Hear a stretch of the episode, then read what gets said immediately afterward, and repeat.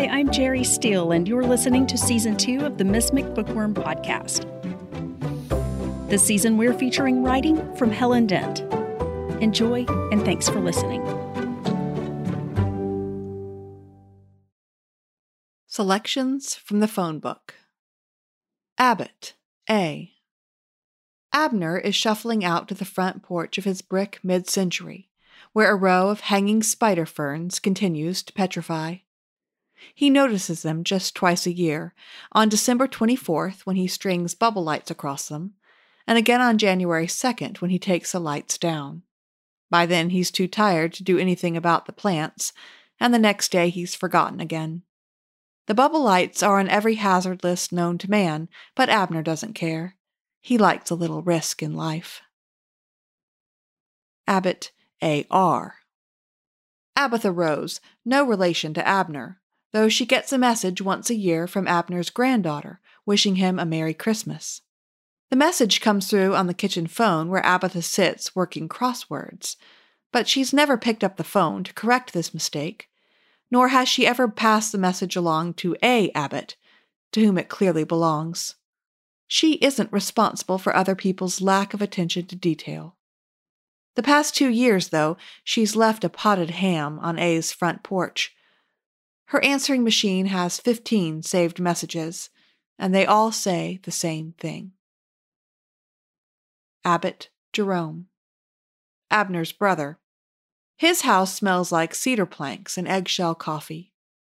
All his life, Jerome has been in love with his next door neighbor, Miss Evelyn Patchett. At fourteen, he declared his undying devotion, and she laughed at his joking way. Just now, Jerome is making the cranberry sauce for Christmas dinner at Abner's, where, after dinner, the two brothers will make their way out to the porch and watch the neon bubbles ripple upward in never ending certainty. Pretty, he'll say to Abner like always. Yep, Abner will say. Then Jerome will turn the key to his own dark house, remembering all those bubbles floating up in their brief moment of glory.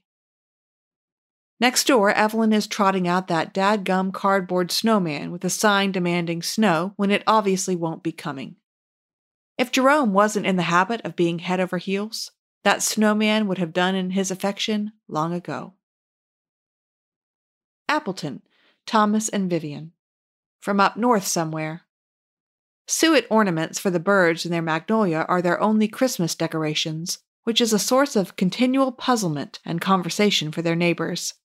But they understand themselves, so it doesn't matter. Ardmore, John P. and Cheryl. Moved into the sprawling house at the corner of Little Fox and Pepper Tree six years ago. Since the arrival of John Jr., four, and Mary Kate, three, Cheerio fragments crunch under every rug, though Cheryl banned the things two years ago. The kids tussle and give tea parties for dragons and the occasional fierce hug. Cheryl and John are quite happy too.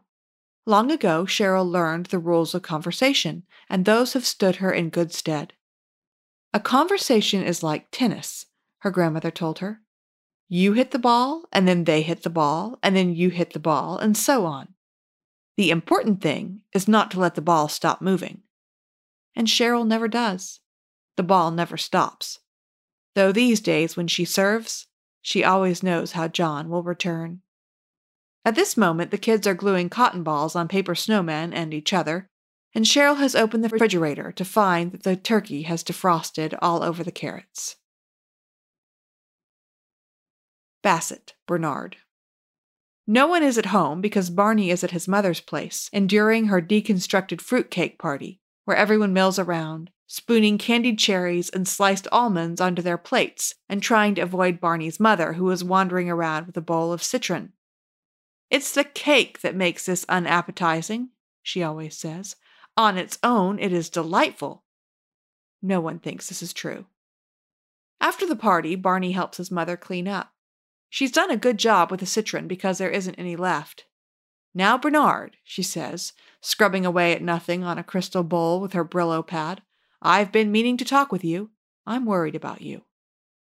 He wants to dash from the room, but he's got that annual fruitcake feeling in the pit of his stomach.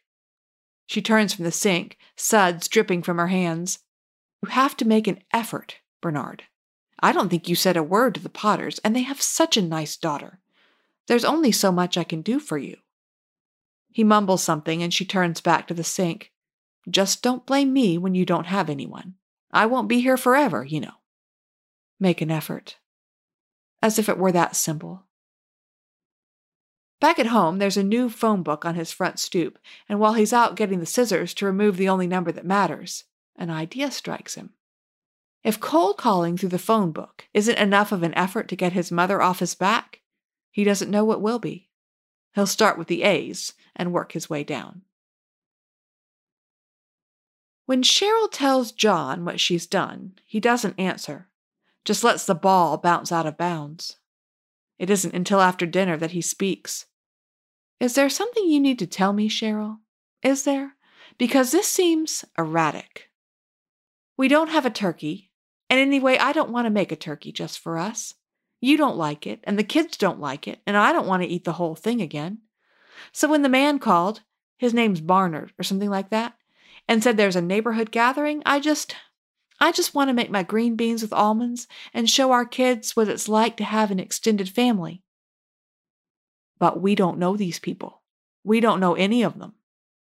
So then that will be exactly like family. We're going, John, with or without you. The next evening, when they all pull up to the house with blinking lights draped across the gutter, Cheryl grips the casserole dish. There might be an axe murderer in there, she whispers. Very likely, says John. Let's go home. Cheryl looks back at the kids in their Christmas clothes. That morning they opened their gifts and played with them for a full fifteen minutes. The day still seems flat, and she slips on her mistletoe oven gloves. No, I don't want to go home and neither do you, not unless you want to eat green beans for the next three days. He grabs the door handle. Well, it's been nice knowing you. Kids, should you feel at any moment that you'd like to leave, yell Rosebud loud as you can. John. The front door swings open to a dark wooden room. Barney, their host, introduces them to three old people with the same last name. This was definitely a mistake. Cheryl puts her green beans almondine next to a potted ham, some cranberry sauce, and fruit cocktail in a dusty fluted dish. Barney rings a little bell, and the conversation, such as it is, stops. I just want to say, welcome everyone. I didn't know what would happen when I called you all. It's so easy to be like eggs sitting side by side in a carton, and now here we are, together in one bowl. Cracked and scrambled, whispers John. So I hope you enjoy this this gathering or if you prefer conglomeration. It's the old woman, Abatha, twisting her hands around like she's nervous. Exactly. Thank you. I like to find the right word for the occasion. Sometimes that's difficult, says John in full voice, and Cheryl pokes him in the ribs, but the old woman doesn't seem to care, just says, comes from a lifetime of crossword puzzles. Abatha retreats to the corner with a china dish full of food. She recognized A. Abbott right away from his shadow through the window, but it was too late to retreat. That would seem suspicious, to see him and turn tail. How unfortunate, how appalling that he should be here. When she heard a different voice on the machine extending this invitation, she'd picked up at once, and that had led her right back to A, or Abner, as she now knew. It was more than improbable. It was fate. Abner doesn't seem to have recognized her, which is fortuitous, but his brother Jerome, very dignified in whiskers, keeps staring at her with a curious expression. She wonders if he suspects something about the messages, though that doesn't seem possible. The young wife's voice carries clear across the room. Do you have family close by?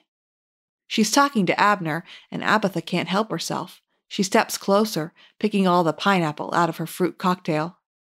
Just him. Abner points to his brother. Abatha freezes, her fork midair. Jerome strokes his whiskers. Now that's not quite true, Abner. There's Lucy. Lucy, the name from all those messages. Abner shakes his head. No other family. Abatha spends the next few agonizing minutes chasing the last cherry around the dish with her plastic fork. When she finally spears it and looks up, the lines on Abner's face are so deep she knows there's not a potted ham in the world that could make up for them. So she grabs her green goblet with the spiced cider and advances. I just want to say, you're wrong, Abner. You do have Lucy. A murmur ripples through the room. Even Mary Kate stops playing with all the reindeer she's collected from around the house. Abatha takes a deep breath. As soon as she hangs up, I always want to call her back and and rectify the matter, but she doesn't leave her number. Next year I'll pick up and I'll get her number to you. Abner shakes his head. I have it. Just figured she could call first. You're an idiot, Abner. Jerome has eggnog on his whiskers, but he doesn't look funny. He turns to Abatha. I congratulate you. Not many people would face the music like that. Abatha is searching Abner's face to see if she's helped him, but somehow Jerome sweeps her off to the couch before she can reach a conclusion. You don't have snowmen on your front yard, do you? he asks.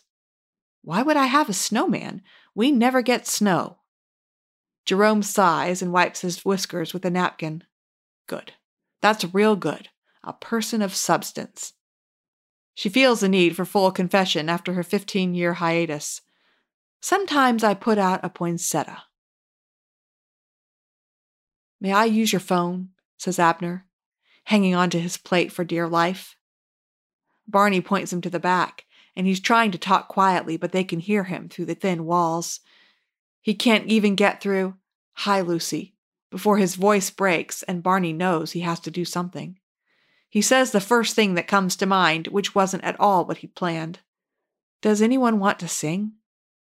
They all gather around the untuned piano, where Barney plunks out carols with one finger, and they've just finished Silent Night when Abner comes out, wiping his eyes and trying to hide it.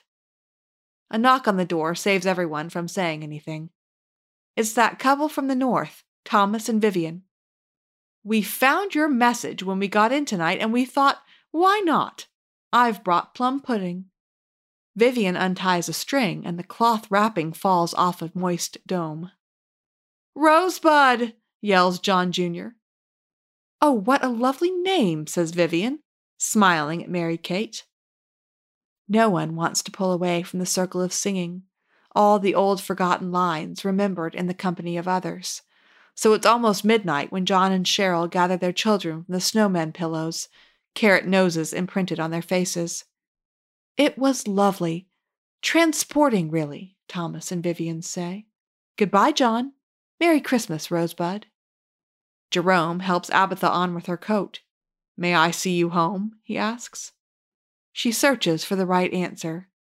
Yes, she says when nothing else comes to mind. I'd like that. John and Cheryl wave goodbye as best they can with sleeping children in their arms.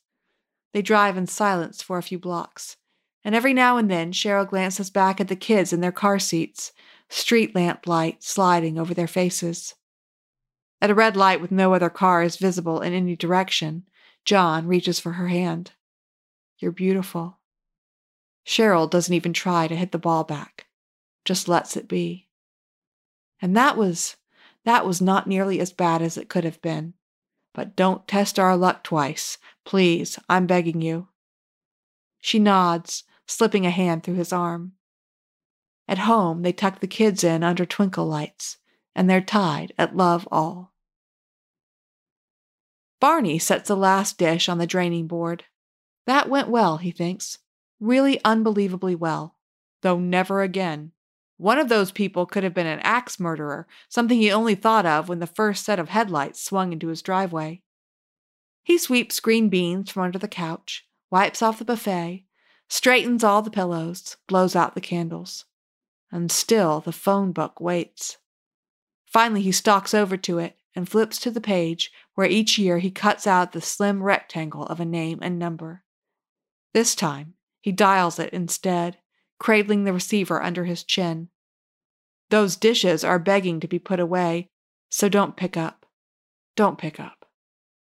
Lights on his ceramic tree blaze in all the blurry colors. It's me, he says when she answers, because of course she does. She always dashes to the phone when it rings. Baby, it's me.